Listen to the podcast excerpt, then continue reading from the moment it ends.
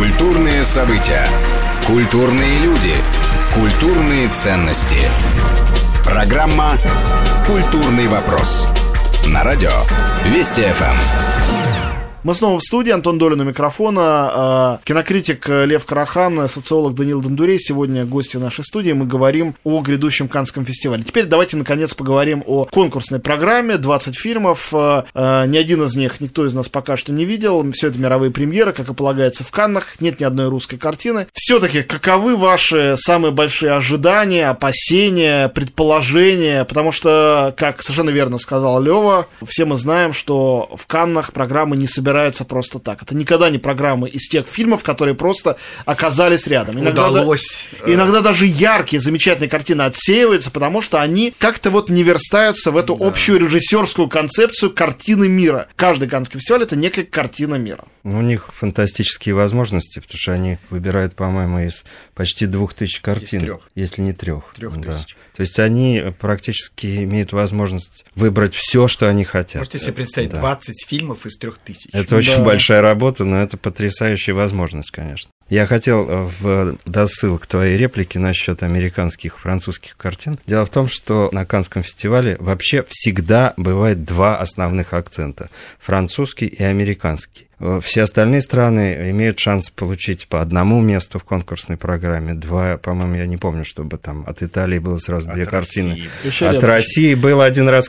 когда Тот братья сам. Михалковы как раз были в конкурсе, и там была курочка ряба и утомленный солнцем один. Нет, от Италии тоже бывало на моей памяти, когда фильмы Гамора Но это, и это исключение. И ну, редко. Что касается Франции и Америки, это 3-4 картины стабильно каждый раз. Что касается этой программы, она довольно интересна тем, что в нее не вошло. Это довольно парадоксальная ситуация. Я вот посмотрел в интернете перед нашей встречей. Больше всего говорится о тех режиссерах, которые не попали в конкурс и так или иначе были обижены Канским фестивалем. Это прежде всего Трир, которого вроде бы теперь простили и сказали, что он больше не персона нон Специально объявили об этом. Да, Трир, видимо, утер слезы радости. В этот момент страшно переживал. Или слезы обиды. Или слезы обиды, еще не просохшие за два года, может быть. Но, Но, по крайней мере, его картина готов, «Нимфоманка», как вот мне Антон сказал перед нашей передачей, которая идет 7 часов, это... Ну, абсо... Э, не да. картина «Нимфоманка» идет 7 часов. Да. Ее теперешний монтажный вариант,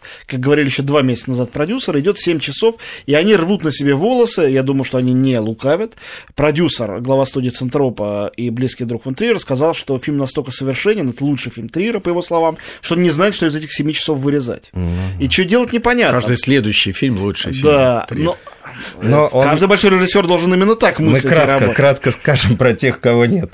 Значит, еще за бортом остался Альмадовар, который обижен действительно и по-настоящему. Это один из самых выдающихся режиссеров современности, который ни разу не получал а, золотую пальмовую ветвь. Тут и я видел его новый фильм, да. который у нас выйдет, пока и будет Атиканский фестиваль. Фильм э, под названием «Я очень возбужден» выйдет в российский прокат. И должен сказать, что этот фильм абсолютно очаровательный, один из лучших Альмадоваров в последние годы. Ну, но вот. впервые за лет за 20 с лишним лишним. Он сделал легкомысленную идиотическую комедию, что, видимо, в тяжеловесную интеллектуальную концепцию канскую как-то не укладывалось. Мое Дело в том, что у Альмадовара идиотизм всегда концептуален, поэтому, Конечно. поэтому я думаю, что он бы в любую концептуальную программу вписался. И, наконец, фильм Джармуша, который не был включен поначалу, не поправляйте меня, э, в эту программу, но потом не знаю, какими усилиями. Он стал 20-м фильмом в этой программе, и называется он «Выживет...» э, «Выживут только, только любовники». Только любовники, да. Но а, Джармуш тоже сейчас пошел в сторону а, как бы мейнстрима. Мы знаем, что когда он снимает вестерн, то у него получается фильм «Мертвец», когда он снимает триллер, то у него получается но фильм «Пес-призрак», а это фильм про вампиров. Да, про вампиров, но прошу обратить внимание, их зовут Адам и Ева. Да. Так что я думаю, что с концептуальностью все будет в порядке. Ну, у Джармуша всегда с ней все в порядке. Да, поэтому... Заметим, что его предыдущий фильм «Предел контроля», по-моему, совершенно исключительный. Канны намеренно Точно. отсеяли, они его да. не взяли. Фильм был без фестиваля, явно Джармуш его продюсеры рассчитывали, что они поедут в Канны, mm-hmm. а этого не произошло. Так что, конечно, Канны всегда могут гордиться тем, как они лучшим отказывают. Да, поэтому, но ну, будем считать, что хотя бы один из этой великолепной тройки попал в Канскую программу, это уже некий... А, прогноз. Пока не будем его давать, но мы его чувствуем в, в том, я что вот, я... да, был включен. Я Прости, только с трудом еще. поверил бы, что Спилберг Джармуша может оценить. Что бы Джармуш не сделал? Трудно сказать. Трудно. Американцы, в отличие от нас, большие патриоты. Поэтому Клинт Иствуд тоже можно было просто по стенке бегать, но предсказать, что он даст Тарантино при его эстетике и при его э, нравственных критериях э, было очень трудно. Тем не менее, он это сделал, и я думаю, именно такая американская солидарность сыграла в этом свою роль. Что касается программы, то обычно вот как э, по пикам как бы она оценивается, ну, например, э, такой есть принцип. А сколько э, канских лауреатов в этой программе? Лауреатов главного приза ты Да, «Золотой, Золотой пальмовой ветви. Их трое в этом году. Я насчитал двоих, как то третий. Поланский. Который получал за фильм «Пианист». Да, Содерберг и братья Коэна. А, прошу прощения, да, и братья Коэн, трое. То есть, получается, четверо. Да, да. Коэн, вот двое. все эти три фильма, я небольшой любитель Поланского, поэтому не ставлю на него, но что касается братьев Коинов, я очень люблю этих режиссеров и верю в то, что они способны на вторую пальму. А мне кажется, касается... что можно дать э, некрасивый, просто уродливый прогноз, и даже, может быть, сесть в лужу. Я предпочту на себя взять это, этот риск, да, что ни, никто из них не получит э, приза. Во-первых, год назад уже э, Михаилу Ханеке дали вторую пальму. Все время по второму разу награждать это плохо говорит о фестивале. Во-вторых, братья Коины сделали, судя по трейлеру, фильм внутри Льюина Дэвиса, совершенно легкомысленную музыкальную комедию. Вряд ли это тот фильм, который надо всеми остальными воспарит. Воспарит. Э, что касается Стивена Содерберга, он сделал фильм, который э, вообще спродюсирован э, телевизионными продюсерами. Он слишком гейский, как сказали, для того, чтобы ну, попасть. Это очередной последний фильм Содерберга. Да, да, он их снимает уже лет 10. Все что касается последний. Поланского, то он сделал, э, как и в случае с фильмом «Резня», экранизировал театральную пьесу, где всего два персонажа, и мне кажется, это столь минималистичный замысел для столь глобального и масштабного режиссера, что вряд ли он может претендовать на самый главный приз, на какой-то другой, безусловно. Вот вы тут, э, я когда слушал Леву и думал, с одной стороны, российские не попали режиссеры, и с другой стороны, кое-какие европейские мировые режиссеры не попали. И вот сопоставление этих фамилий, Трир, Альмадовар, Джармуш последнюю минуту, как-то говорит о некоторых масштабах, да, кто с нашей стороны мог бы, но не попал, и я не знаю таких, и, и с другой стороны Трир, Джармуш, Альмадовар, то есть э, выдающиеся гении э, современного кинематографа. И это говорит о, вот об этой лихости канской, вот это говорит о, о том, что да. мы тут э, гениев э, не берем берем, а вы хотите... Нет, у нас есть своя тяжелая артиллерия, прости, что я тебя перебиваю. Да. А, я не видел фильм э, Германа, э, который вышел уже, вернее, закончен, насколько я знаю, после его смерти.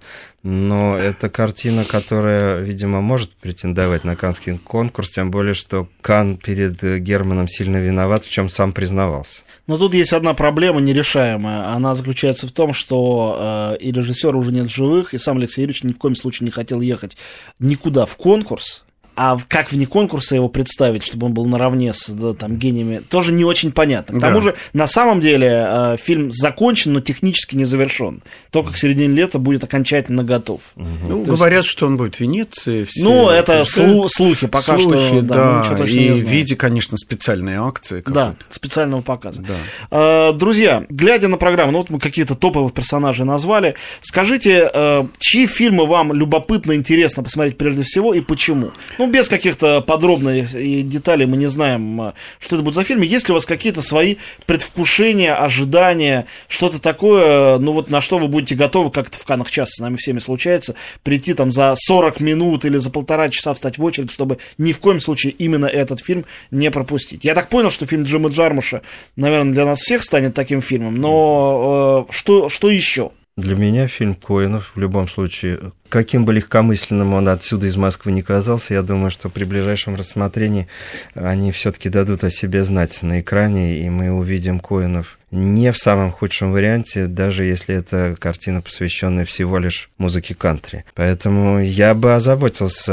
э, тем, чтобы занять очередь заранее на их фильм. Но это, как правило, на, в Каннах, как э, вы знаете, заранее ясно, на кого будет то, что называется у нас лом. Да, да. И... Лом будет обязательно, это да. организуется специально. Да, и это мы проходили, особенно, конечно, с картинами Трира, когда были Ротвейлера с полицейскими, лай собак, и люди не могли попасть ни на один показ Трира, даже с аккредитациями. Поэтому эти ожидания, они накануне уже выражаются в неком ажиотаже, который чувствуется в воздухе. Канский воздух вообще чрезвычайно благосклонен к электричеству, он его воспринимает очень активно. Есть еще в этом канском воздухе, в канских программах одна такая странная вещь в большинстве случаев, когда мы идем на тех, кого выбираем в качестве самых-самых, мы редко ошибаемся.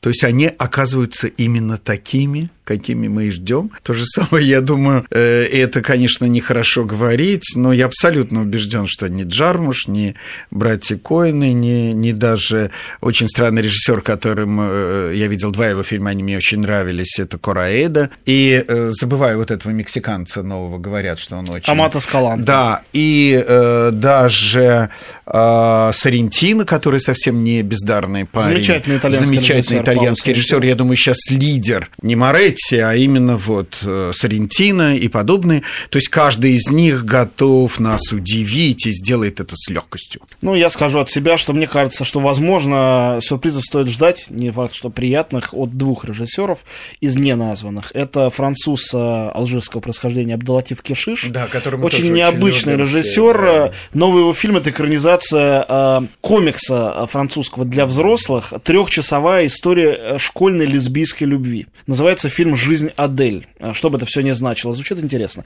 И Дзя Джанке с фильмом а, «Печать греха». Это китайский режиссер, лидер китайского независимого Конечно. кино, снимавший абсолютно реалистические полудокументальные, это просто документальные картины. Вдруг он сделал фильм в духе фильмов с боевыми искусствами, как он сам сообщает, что бы это ни значило. Ну а напоследок я напомню, а, вот на моей памяти я поеду в 15 раз на Каннский фестиваль. Фильм, на который сложнее всего было попасть, знаете какой? Это был фильм Стивена Спилберга «Индиана Джонс и Королевство Хрустального Черепа». За 40 минут до начала сеанса в зале на 3000 мест не было ни одного свободного места. С этим э, э, приятным э, моментом мы с вами распрощаемся. Надеюсь, что встретимся вновь уже после Каннского фестиваля и обсудим его результаты. Культурный вопрос. На радио Вести ФМ.